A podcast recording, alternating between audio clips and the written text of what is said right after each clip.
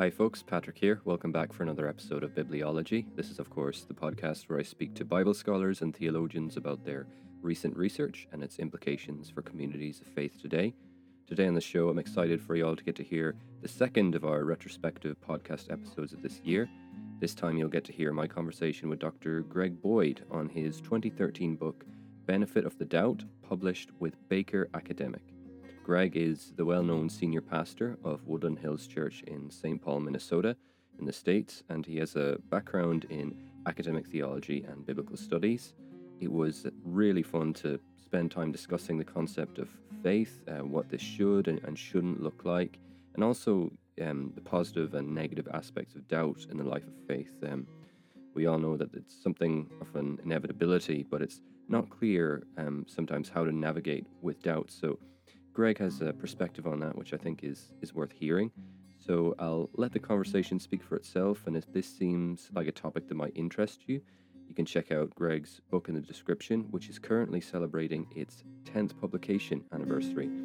Without further ado, let's get on to the show, and I hope you all enjoy it.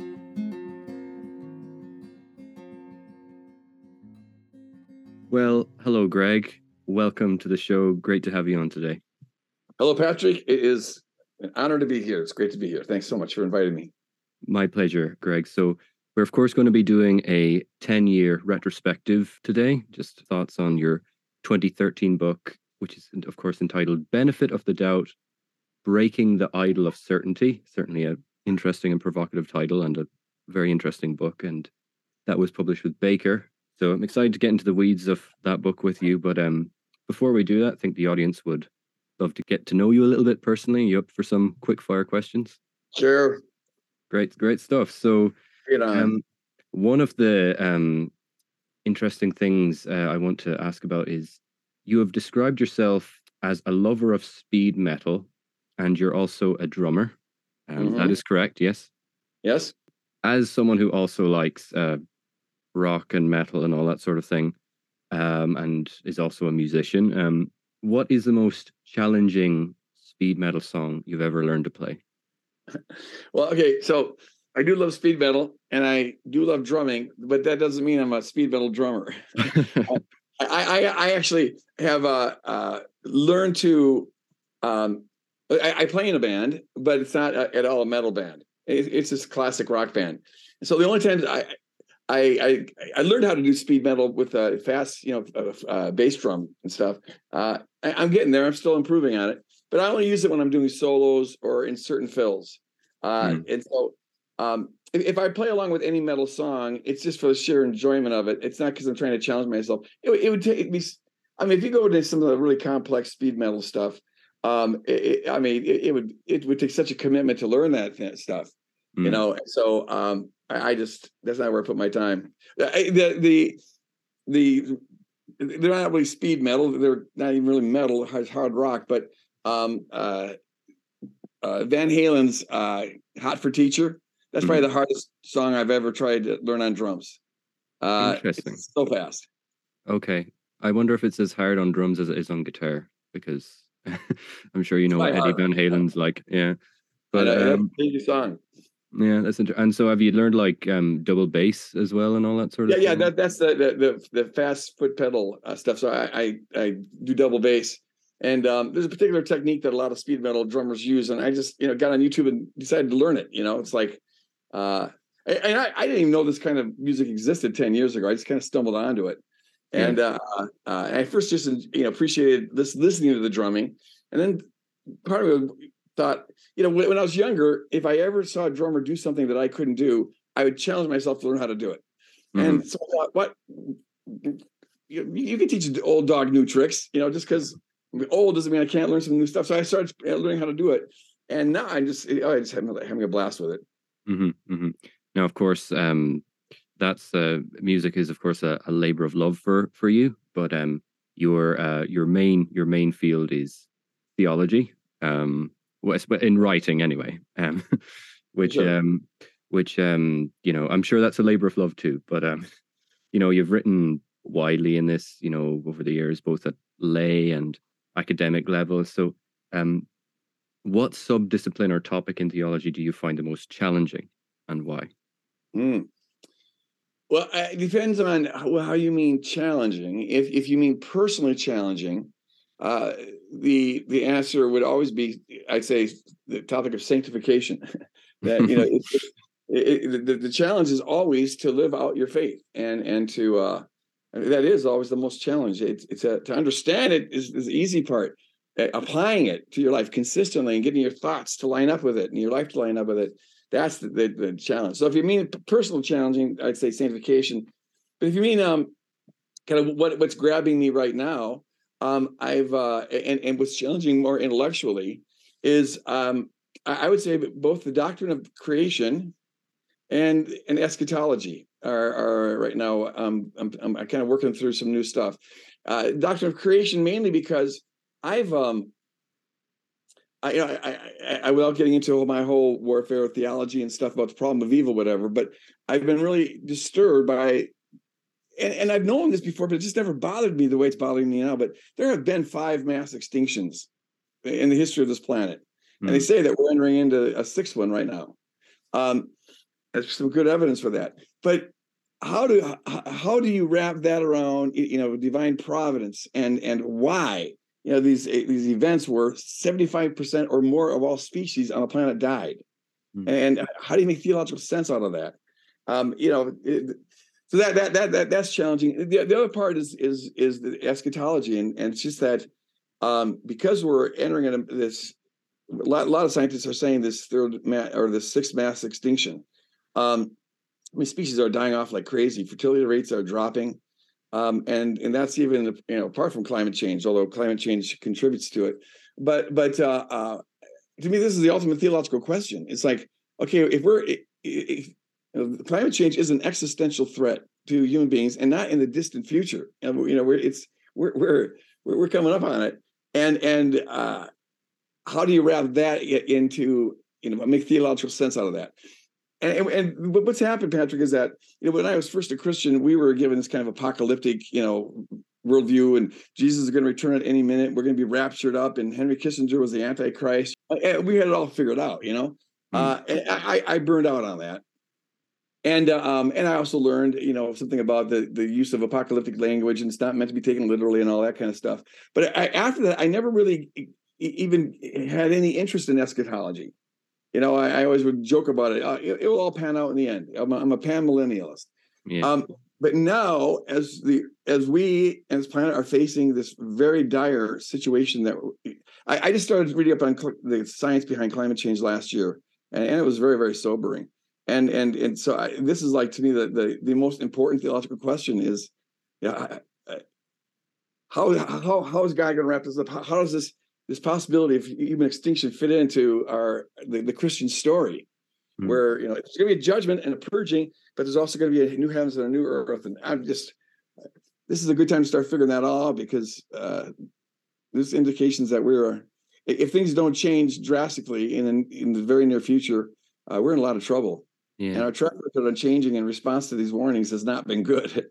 Mm, yeah, not just an intellectually challenging question, but also a scary question that um yeah, yeah. you know well you know, you know I, I will just say one more word about this because we can yeah. do a whole podcast on this but it, it, it i'm finding that as, as, if you really look at the science to this and just how you know how much the arctic has already melted and how fast it's melting and what the ramifications of that are and all of this stuff and, and how you know we're closing in on these dates it, it it forces this issue either i'm going to have hope or i'm going to despair you know, yeah. it, it, it, it, the choice is really clear, and I, am finding that that facing this existential threat has helped me to die to some idols I didn't even know I had.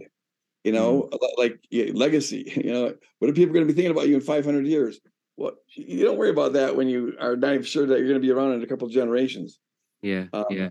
And so it's made the hope much more precious to me. Yeah. And so is is a book in the works here, Greg? Uh, I, I'm chewing on it.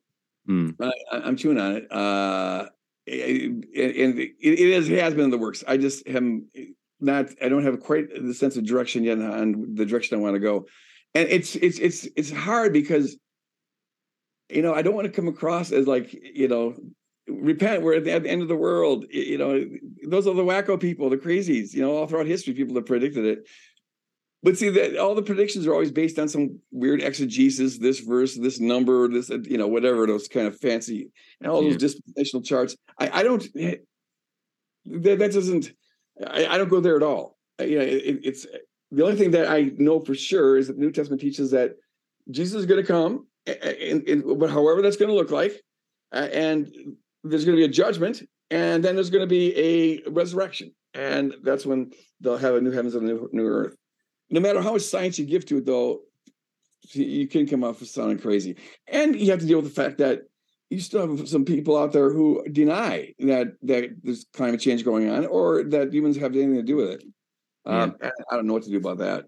It's like, yeah, yeah, yeah, sure. Well, please, please keep out that book because it might be the most important one.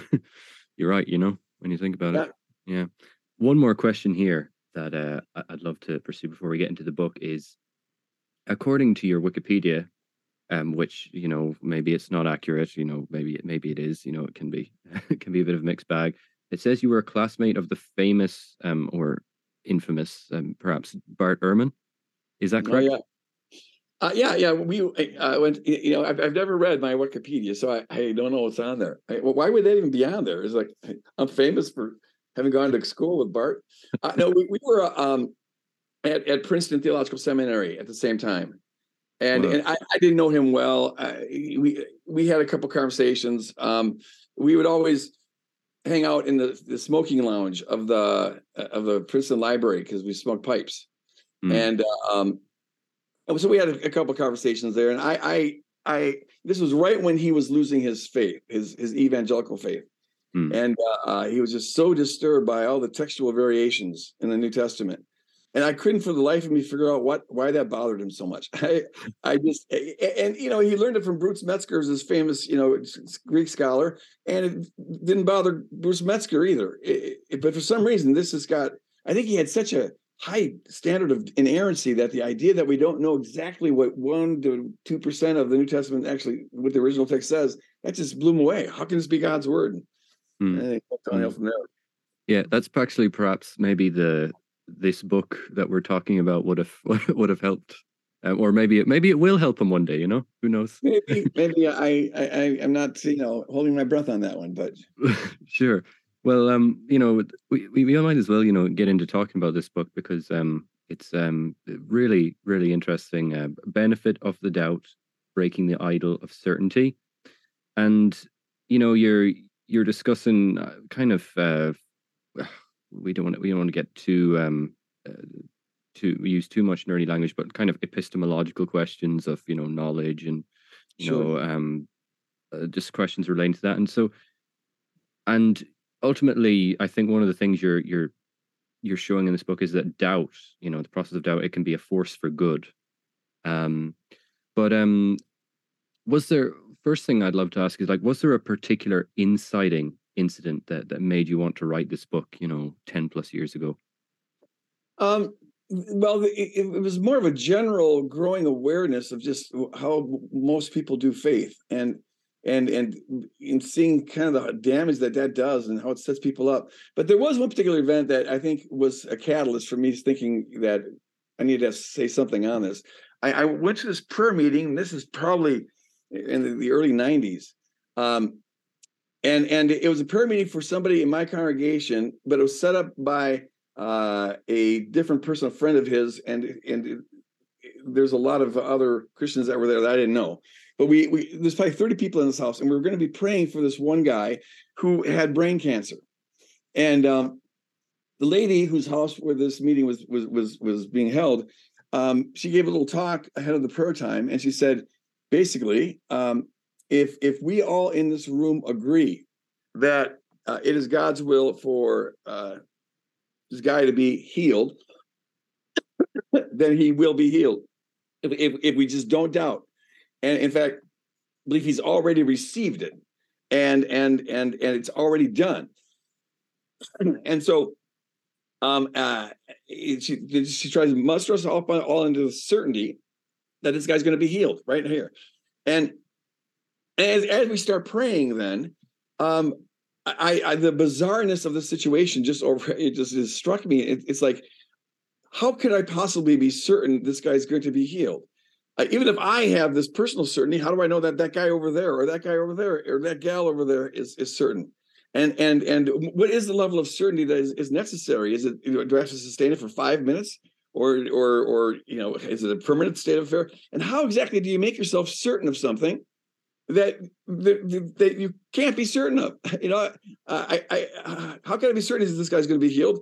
I prayed for a lot of people who weren't healed. You know, and so, and then it's I began to think like, what kind of a I mean, twisted conception of God does this presuppose? Where it, it, it's like here's God. You have to imagine God saying to this group of people, hey, here's the deal, guys. If you can make yourself certain, psychologically certain that I will heal him, then he will be healed.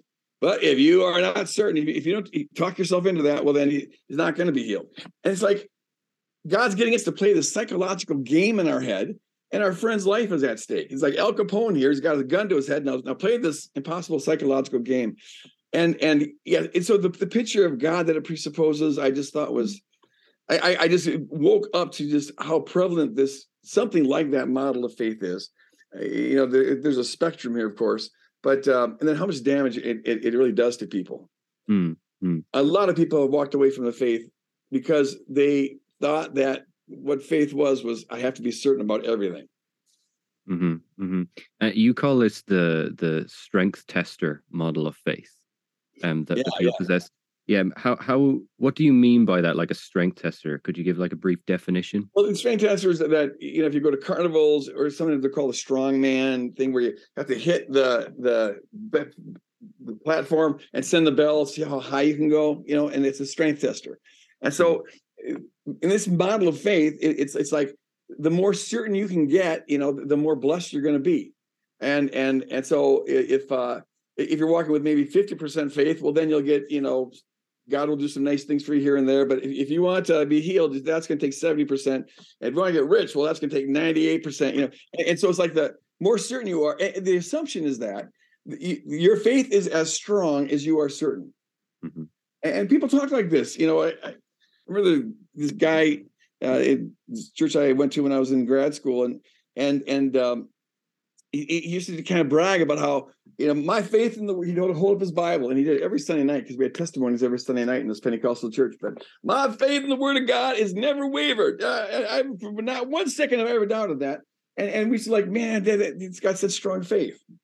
Mm. Um, and I, I am not convinced that that is uh, what strong faith is all about. Sure, sure, and you know, a question that you know is like interesting to ponder is like how widespread is this model because you know some of the things you're saying there it sounds like the word of faith movement you know where right. um faith almost becomes like a superpower kind of or magic sort of um but how widespread would you say that this is uh, to a to a large to some degree it, it's uh, uh, you know all over the place. I mean it's and and and people maybe won't even realize they have it until you know something calls them the the something calls their faith into question. And and now it's like am, i still saved? You know I, i'm not you know i i I, one person said, said to me, they listened to this uh, uh, podcast, and the skeptic was, you know, kind of tearing apart the Gospels, and and the person was like, you know, in, in tears because she's now doubting, and and and you know, am I still saved? uh, mm-hmm. you know, because this gospel says this, and Jesus healed one person. This gospel says two persons. Oh no! I'm yeah. gonna, and, and it, it usually goes with to some degree a what I've called a house of cards model of faith. You know, you've seen House of Cards where it's all just everything leans against everything else in a real precise way. But if you knock out, you know, one of the bottom cards, the whole thing comes tumbling down. And mm. and and and, and so people a lot of times have, especially among conservative Christians, you know they're taught that if you want to be saved here's the package. You know you got to have this view of, of, of god and this view of, of, of, jesus this view of the bible this view of baptism or and, and, every group has their own thing but these are the things that you must believe. And and, and so uh, people go along in their life and then all of a sudden one of those things gets called into question and uh, um, and what can happen is that their whole thing can can crumble down because they're no longer certain that the I have the whole truth and nothing but the truth. Folks who have this model of faith often they have a phobia of of learning. Uh, learning about anything that could challenge their faith because mm-hmm. salvation's on the line, you know? And so they, if they engage with folks who have other opinions, it's not to learn from them. It's it's only to get, find ammunition to reconvince yourself. Um, and and so you get I've met people who've got you know PhDs in various areas and they're super intelligent and whatever. But when you got get to talking about their theology, they are repeating stuff they got in eighth grade. Yeah. You know, it's never they, their faith was never kind of tried by fire because um, mm. they had to remain certain. Yeah, you know we've been talking about kind of the um the the this this faulty understanding of what faith is so far, and you know we will get on to speaking about the the alternative um, model for understanding faith that you uh, mentioned. But you know, someone might be wondering, you know, well, well, like if so many people have have the wrong understanding of what faith is, does this not, you know, logically imply that they're not saved or something? Because you know we're saved by faith alone, and surely that requires having a proper understanding of what faith is, or something well, like that. Yeah, you know, I, I, I, I, I don't think if you start as I do with the assumption that God is fully revealed in, in the person of Jesus Christ, and, and most specifically uh, revealed on the cross. Yeah. Like God is love, and love is defined by the cross. Here, here's how we know what love is: Jesus Christ laid down His life for us. That then I can't imagine God, this God who is other-oriented love, uh, sending someone to hell, however you interpret hell, uh, because they happen to get a, a, misconception of something. Like some people have this idea that God is this anal theology professor, and the you know entrance into heaven is did you check off the boxes? You know, did you get enough correct answers to things? But um, I, I, think God see looks deeper than that, uh, and, and, looks at the the orientation of our innermost heart. Um, and and the, yeah, the part of us that you know because so much of, of, what a person thinks is de- dependent on their culture and who talk to them and what influences are going on there and and, and things of that sort. And so um, I, I, don't think a misconception is going to get a person to lose their faith. I mean, uh, uh to lo- lose their salvation or, or something like that.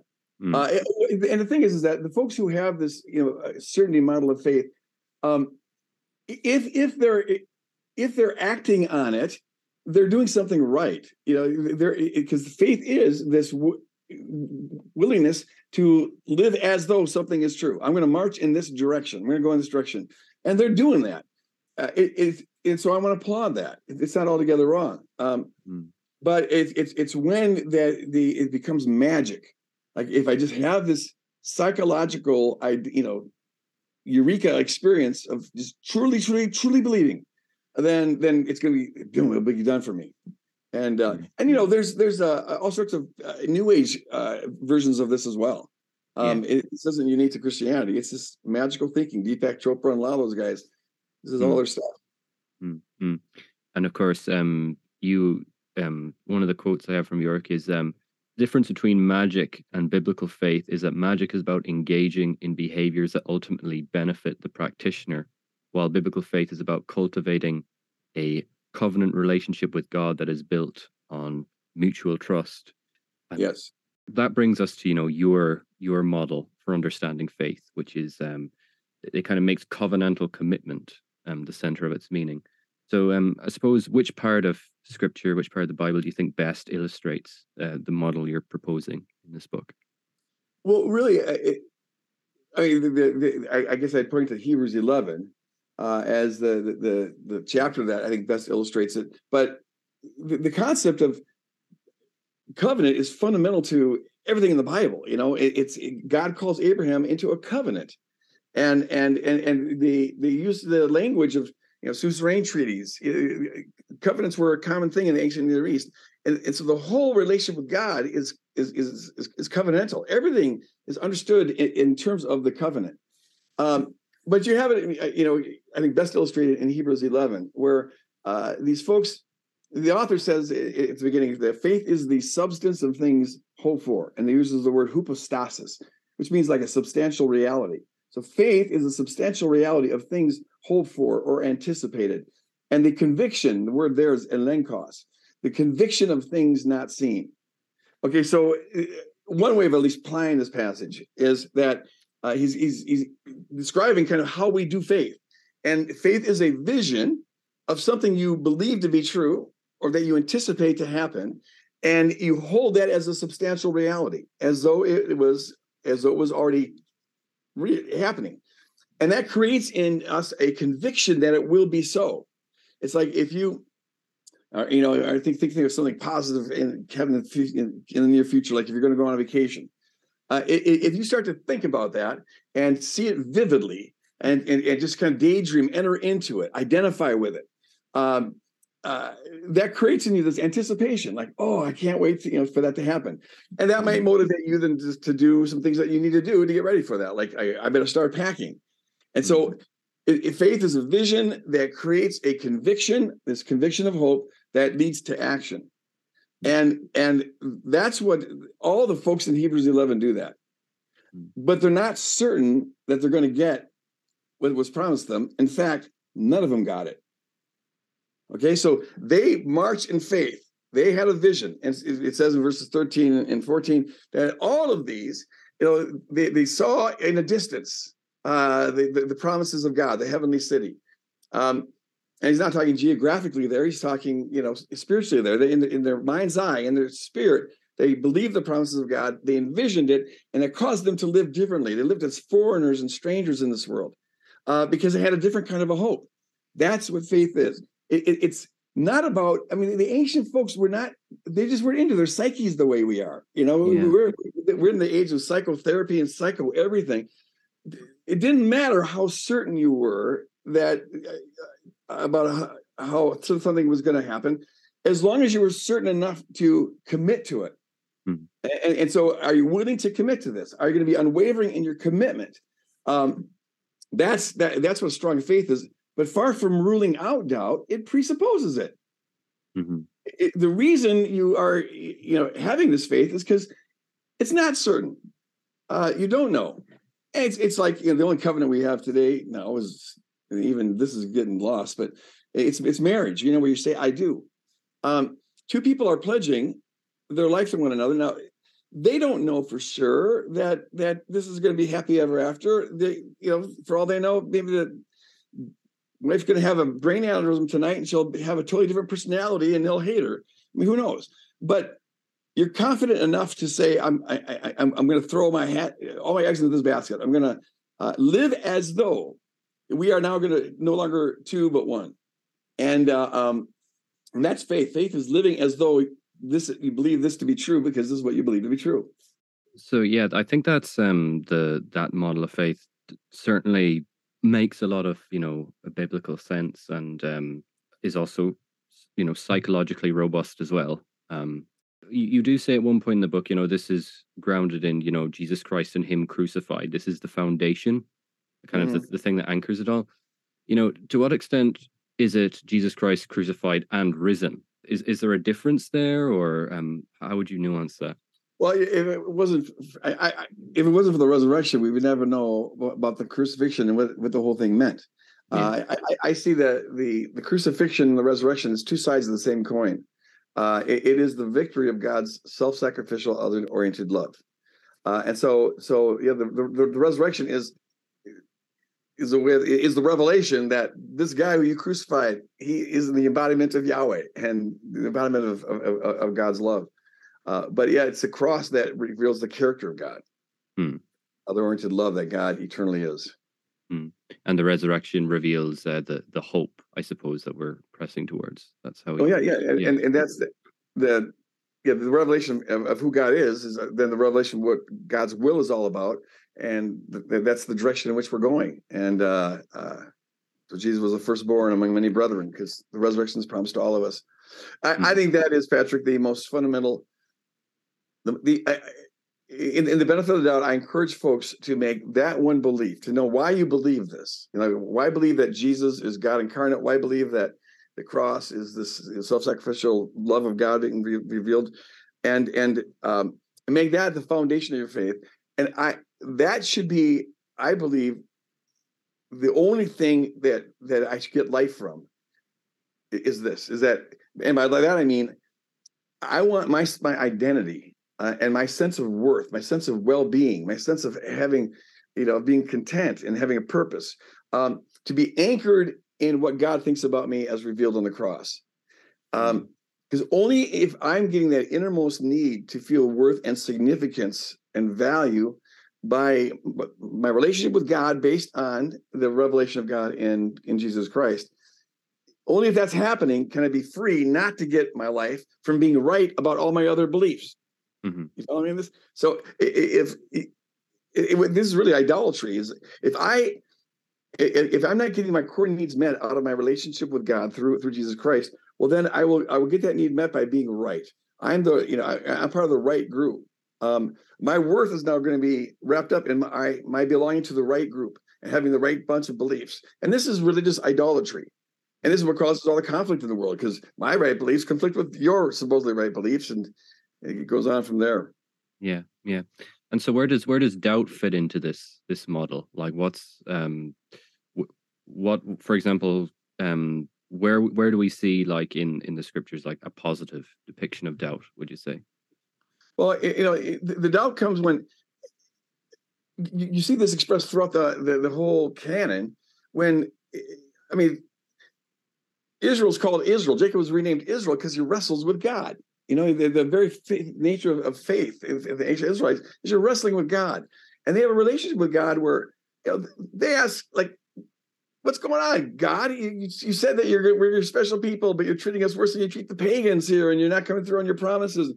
And sometimes they, you know, accuse God of some nasty things. And you know, given the progress of Revelation, they didn't have the full, you know, truth about who God was. But um, but they they they there is this incredible uh, uh, boldness that they have uh, with God, a, freedom. Um, they're secure enough in the relationship to speak what is true. I guess mm-hmm. that's how. In fact, eh, we mentioned the Book of Job earlier, and I think the Book of Job models this more perfectly than any other book in the Bible, where the you know in, in the beginning there's this test uh, and Satan accuses God of being this Machiavellian control freak ruler. And the only reason people worship you is because you have these benefits there. But if you take away the benefits, well, then then they're not going to worship you. And so he's he's really accusing God of being this control freak. Uh, and and, and what, what, so what, what what the book of Job about is it's asking the God's on trial, and the question is: Is God a Machiavellian deity? Will anyone worship God for free? Or do we have to have these benefits? So, you know, the story, you know, Job loses everything. And as that story goes on, at first, Job sounds really pious. Oh, the Lord gives and the Lord takes. Blessed be the name of the Lord. Uh, but as the as the story goes on, he keeps on giving that refrain. Yeah, God's giving, God's taking. But he, he gets angry at it. And he says, God, you are, he says, you're unjust. You don't listen to the prayers of the people who are hurting. Uh, you know, you blind judges so they don't judge well. And he accuses God of all this nasty stuff. Yeah. So then when God shows up and, he, and gives his monologue, you know, he puts Job in his place and basically says, Job, you don't know squat about anything. You know, it, it, let's start by making it simple. Do you know where rain comes from? You know, dew, what happens to the dew? You know, and he just kind of exposes, you know, Job's ignorance. But then he says to um, to, to, Job, and Job repents in, in, dust and ashes, it says in, in chapter 42, sackcloth and ashes. He, he, he repents because uh, he said, I, I uttered what I did not know, what I did not understand.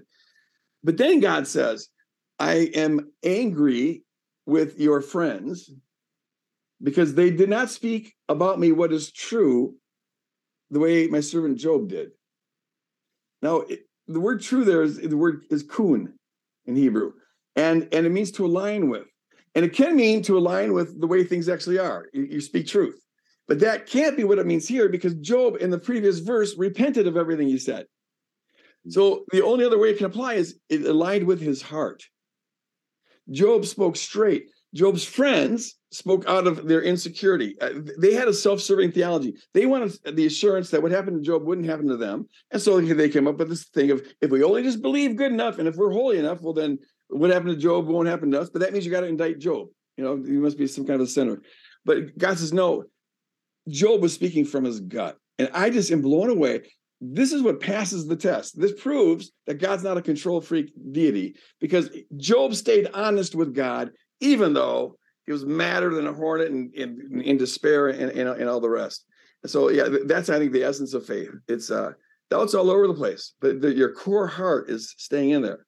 Yeah, yeah i think that's that's a helpful illustration of um yeah yeah how the bible views doubt and um you know, maybe what we can do now is, you know, um, there are a lot of like parts of this book where you look at various passages and kind of uh, apply the certainty seeking model to them and also you know this model that you propose and I think um, it would be interesting to look at a couple of those kind of proof texts that are sometimes used oh, yeah, yeah. Um, by by the other side um, now you know one that you um you I don't think you really address this in the book I might be wrong um, is is the passage the, the healing of the centurion you know because mm-hmm. i think i think that's one of the one of the um, interesting proof texts that's used uh, i think you might mention it a little bit in the book I actually have the um the the, the passage itself so i might as well just uh, read this out and just right. see how how you um how you understand it so this is of course from matthew 8 and it's uh, 5 to 13 and this is uh sorry i'm reading from the niv you know the nearly inspired version as they call it but uh, not actually but uh, it's a good translation but um it says, yeah, when Jesus had entered Capernaum, a centurion came to him asking for help. Lord, he said, my servant lies at home paralyzed, suffering terribly. Jesus said to him, Shall I come and heal him? The centurion replied, Lord, I do not deserve to have you come under my roof, but just say the word and my servant will be healed. For I myself am a man under authority, with soldiers under me. I tell this one, go, and he goes, and that one, come, and he mm-hmm. comes I say to my servant, Do this, and he does it.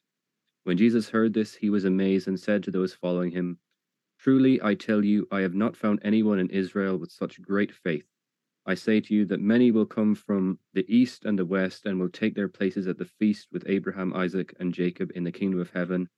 But the subjects of the kingdom will be thrown outside into the darkness where there will be weeping and gnashing of teeth. Then Jesus said to the centurion, this is kind of the, the crucial bit, Go, let it be done just as you believed it would. And his servant was healed at that moment. And so I suppose the, the people who um, take the uh, certainty seeking faith would say, well, look, this guy just was was certain that it would happen, and that's why Jesus uh, healed the healed the servant. So, um, how how do you, how do you approach a passage like this with your covenantal understanding of sure faith. so the, the the, covenantal the, the, difference is that like in psychological model you're looking at what's going on in your head in the covenantal model you're looking at what's going on between two people because uh, mm. his covenant's always relational mm. and so this man here his his his confidence in jesus was it, what was impressive what was expression of, of faith is this centurion who is you know enemy number one for Jews. Okay, he's he's part of the, the Roman army that's occupying this land, and he's a leader of of uh, you know two thousand uh, uh, soldiers. So he's a leader in this this this uh, military. The story is remarkable in a lot of ways. But he comes to Jesus, and then he says, "I'm not worthy to receive you."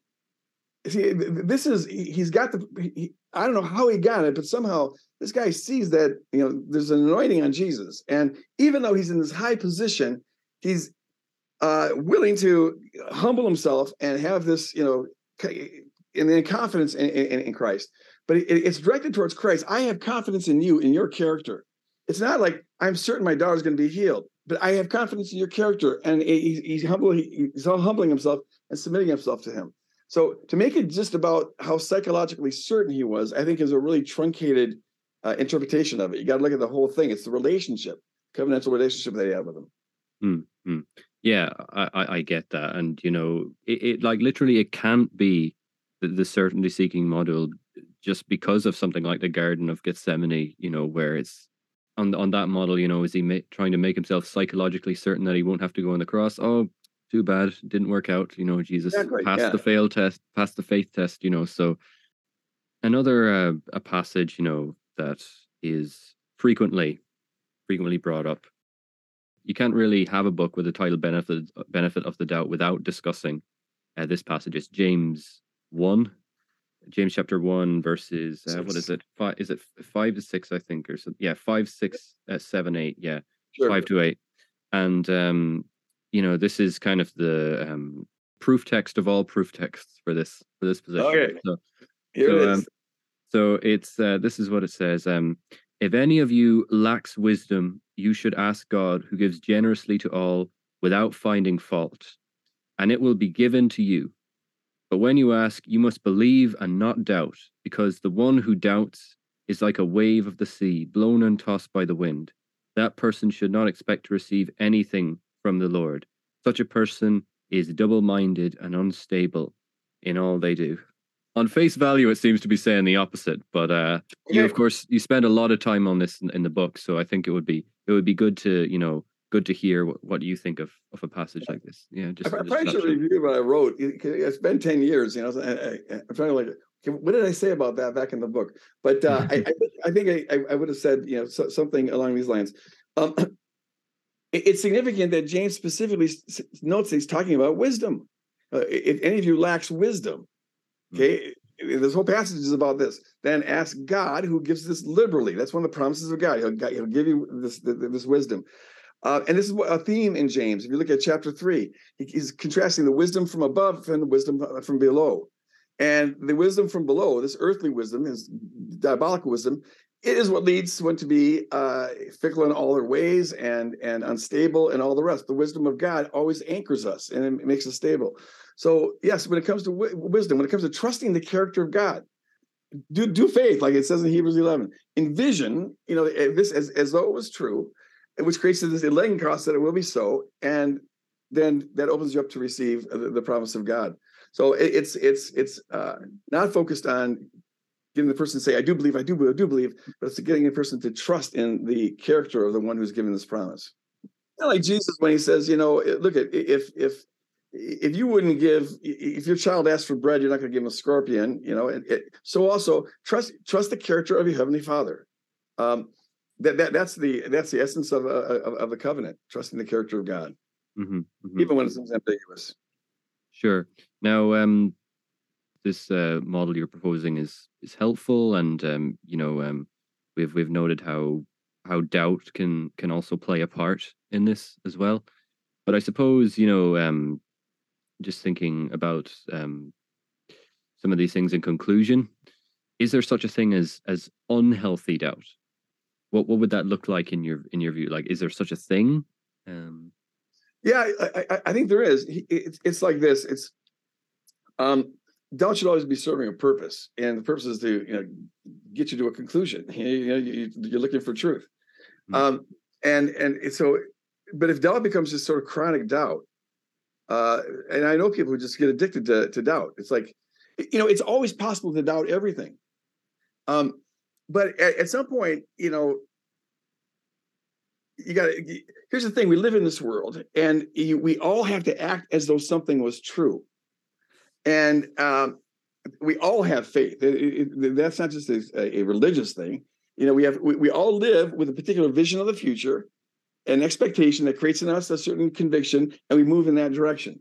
Um, and and and so so it's good to, to for folks that like doubt the gospels check that out look into it but there's a point where you say okay do i am i confident enough to commit to this um, what is the best way for me to live? And so I have I've written books on this. You know, I think the evidence for Jesus Christ being uh, the Son of God, the revelation of, of, God, on strictly historical basis, I think that is well established. And I have other reasons for believing that this is actually true. Am I certain? No. But I'm more confident that this is true, that God, the creator of the universe, is revealed in, in Jesus Christ and the rest of the gospel story. I'm more confident that that is true than any other possible paradigm I could have out there. And so I'm going to start living as though this is true. Hmm. And I'm going to start thinking as though this is true and praying as though this is true because I believe this is true. And that's a, that's that whole thing about getting our mind and our lives to, to, to line up with stuff. Um, if, I come upon an argument against it, I consider it. I I, I, I don't worry. I'm confident enough that, that I'll find answers to this stuff. But um, it also then frees me up to it, doubt about i don't need to be right. If, if, in fact if i'm certain that if, if i'm confident enough that jesus christ reveals the truth about god and the truth about me and the truth about everybody else and the truth about the future of creation if if i'm right about that i could be wrong on every other thing i believe and it wouldn't bother me the least. Mm. all my eggs are in this basket. And so it frees me then to be able to you know to have conversations with people where I can genuinely try to see things from their perspective, and that involves doubt. If I'm talking to a skeptic and, and they're they're like laying out the case for this, or that, the other thing, I'm able to enter into their perspective and, instead of being a defensive butthead all the time. You know, it's like okay, I can see why you that would you know I'll try that on. Um, mm. And if you know if I end up being convinced that something else is true, well then so be it. I I, I don't want to. I want to be believing what's true. And and so if there's a great argument out there that that that refutes Christianity, well, I want to know about it. But it doesn't exist. I, I I I I haven't found it yet, and I'm mm-hmm. confident that uh, yeah, I, I think. Yeah. yeah. So there's times, you know there's times where I feel psychological certainty. I I, I feel it, but it, it's it's so it's hard for me to actually doubt. Like sometimes God seems so real to me that I I I, I have trouble doubting it. But um, that comes and goes. You know, it, yeah. our, our our our psyche is a fickle thing. Yeah. And so, yeah. Mm. so so doubt should always have a a, a direction to it, um, uh, a purpose for it.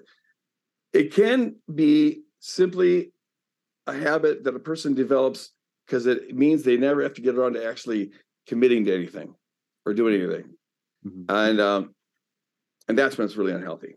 Yeah. Would you say like um, um, I know there's a bit of debate about this. Is is doubting Thomas um a um is he an example of unhealthy doubt or is he an example of healthy doubt would you say that's, that's a really good question um that's a that's a really good question um i would have you know the way the story p- portrays it it seems like it's unhealthy uh because he almost gets you know reprimanded blessed are you for you've seen and believe but blessed are those who don't see and yet still believe so he, he's kind of saying he, at least he had a he's kind of putting him down on, a level. But then no, that's a good question. Hmm. It, it seems to me, you know, a, a very reasonable doubt, though. Yeah. you know, these people are telling you, "Hey, we saw Jesus," whatever. I, I, that's where I would be. It's like, oh yeah, right. He rose from the dead. Uh, if I if I put my fingers there, and, then, then I'll believe. Um, yeah, I get it. So it strikes me as unhealthy, as healthy doubt, even though I'm not sure that's how that's portrayed in the story. How's that? Just being honest. Yeah, yeah. I mean, it's uh, it is a tough one, and I've heard differing positions on that. You know, I, I sometimes wonder if doubting Thomas is a fair name for him. You know, because feels feels feels kind of uh, harsh. Yeah. You know, to to call him that. Like, like, he spent his whole life doubting. No, this is one event. It's terrible to be defined by one event in your life. and maybe yeah. it was just a bad day, but for, for the rest of history, it's known as doubting Thomas. Yeah, yeah. And um, you know, we're coming towards the end of our time here, but um, I'm curious to know and confusing. You know, just uh, just to quote um you on the book, and you of course um we, have been we've been saying this already tonight, but I think this is a good summation that the faith that God's people are called to embrace is one that encourages people to wrestle with God, to not be afraid of questions, and to act faithfully in the face of uncertainty. So, I mean, as a pastor, um, you know, I'm thinking, what's an example of this that you would that you would you know uphold um, to as a as a great illustration of that. Yeah. So like yeah. my executive pastor is uh uh she's just a woman of faith that that uh is um I don't know, just a blessing to be around. Um she's been used in a prophetic way where she gets this faith, which is a vision of things hoped for. Here, here's, you know, I believe this is going to happen. But then and that creates this conviction that it will be so. And um um, and, and, so we start moving in this direction. Here's an example of it. Okay, so we were at one point uh, when we first started Woodland Hills Church 30 years ago. You know, we were hopping from school to school and whatever, but we are looking for a building to eventually move into. And at one point, my Janice had this picture, this vision of a of an arrow going into like a target, but it wasn't going into it, you know, uh, vertically. It was laying on a target, and and and the word that she had was uh, pay close attention to where this this arrow is pointing. Okay, so and this happens in a prayer meeting. Uh, she gets this picture, and, and we were in the process of looking for a building at this time. Hmm. Well, the next day there is this this uh, uh, uh, map. Somebody to this day we don't know who left it here, but it's a map of, of St. Paul, and and there were concentric rings going out from the Capitol uh, by the quarter mile, and um, uh, she looks at this, it was laying on the table, and she goes, That's the rings that I saw that I described, this target. and she points to where the arrow was hitting because you had to pay attention to the arrow, and it happened to be the building that we now have in our in our in our, our, our, our for, for, our church. So so um, we the thing is we had looked at this building a couple of years earlier, and it was like they wanted seven million dollars for it, and we were a young congregation. I, I, had a friend who did a demographic thing on us and said that we could maybe raise three hundred thousand dollars, uh, four hundred thousand max, given our demographics. So we had four hundred thousand dollars, and we need seven million. But to make a long story short, okay, we just kept on marching in this direction. Now we weren't sure that this is going to happen. It's not. It doesn't mean it's a done deal. We needed to have a you know uh, four of the five city council vote to take this uh, off of uh, to, to zone for for a church. And and and one of the guys was already told us he, that he was going to vote against us. I mean, it could have gone a lot of different ways, and they got free will. Uh, they could have you know scored the whole thing, but we just kept on marching in this direction, and we kept on praying in this direction. We weren't certain but as we got there, we, the, we, the confidence kept on growing in us. And uh, and by and I mean it was a miracle how this happened. I mean we had a guy give half a million dollars who didn't even go to our church. His hmm. daughters came home and said, "Dad, you're supposed to give Woodland Hills half a million dollars." And he said, "Okay." Uh, so, anyways, uh, yeah, that's I think healthy faith. You get something and you're moving in this direction. You don't know for sure that that this is going to happen. Uh, and don't feel bad that you're honest with that. Okay, it, it, magical thinking is never helpful, but mm-hmm. what matters is that you're you're confident enough to keep on moving in that direction. That is the nature of biblical faith. Amen. Amen to that. I'll one more thing eh, eh, about why this is important because yeah. I, I have met a lot of a lot of unbelievers who um, they they don't they don't align themselves with the Christian faith because they still have doubts. They're just not sure. You know, they, they, they just aren't convinced. And and so they're, they're thinking that to, to, to become a disciple of Jesus means you have to become certain of this. And it's like, I share with them, no, it doesn't mean that you're certain. It, it just means you're willing to walk in a certain way. And, and maybe as you walk in this way, the confidence will grow in you, you know, and, and, be honest with your doubts. We'll talk about those doubts, but talk about them as you're on the way, you know, that this, and that's the difference. Are, are you doubting as a prelude to getting into the faith, or are you in the faith and now you're going to express your doubts from the inside? And that, that's it's it's it's that's a healthy way of doing it. In, in our postmodern world, you know, there's plenty of people who don't believe in any kind of truth, let alone that it's possible to be certain about truth. The idea that you can be certain is uh, sounding to some degree silly and even revolting to a lot of folks. Like it's arrogant. Um, and so trying to sell uh, certainty is not, it's a harder sell. When we can humbly sell, here's what I think, and here's why I think it. I'm not certain, but you, you got to live one way or another, and here's the best way to live. That's, I think, the, the kind of humble evangelism that will be uh, persuasive to people uh, in our age. So, so what you're saying, Greg, is this is a work of postmodern theology. This this book. well, it wasn't intended to be, but I think it, it actually maybe turned out. Sure. Well, it's um it's been amazing to to get to speak to you about this, Greg, and uh, just to to hear all these um, illustrations and all and all these um, wise thoughts that you have. So I, I do greatly greatly appreciate you coming on today. Well, thank you very much, and it's uh, been been a lot of fun. Been a pleasure being here.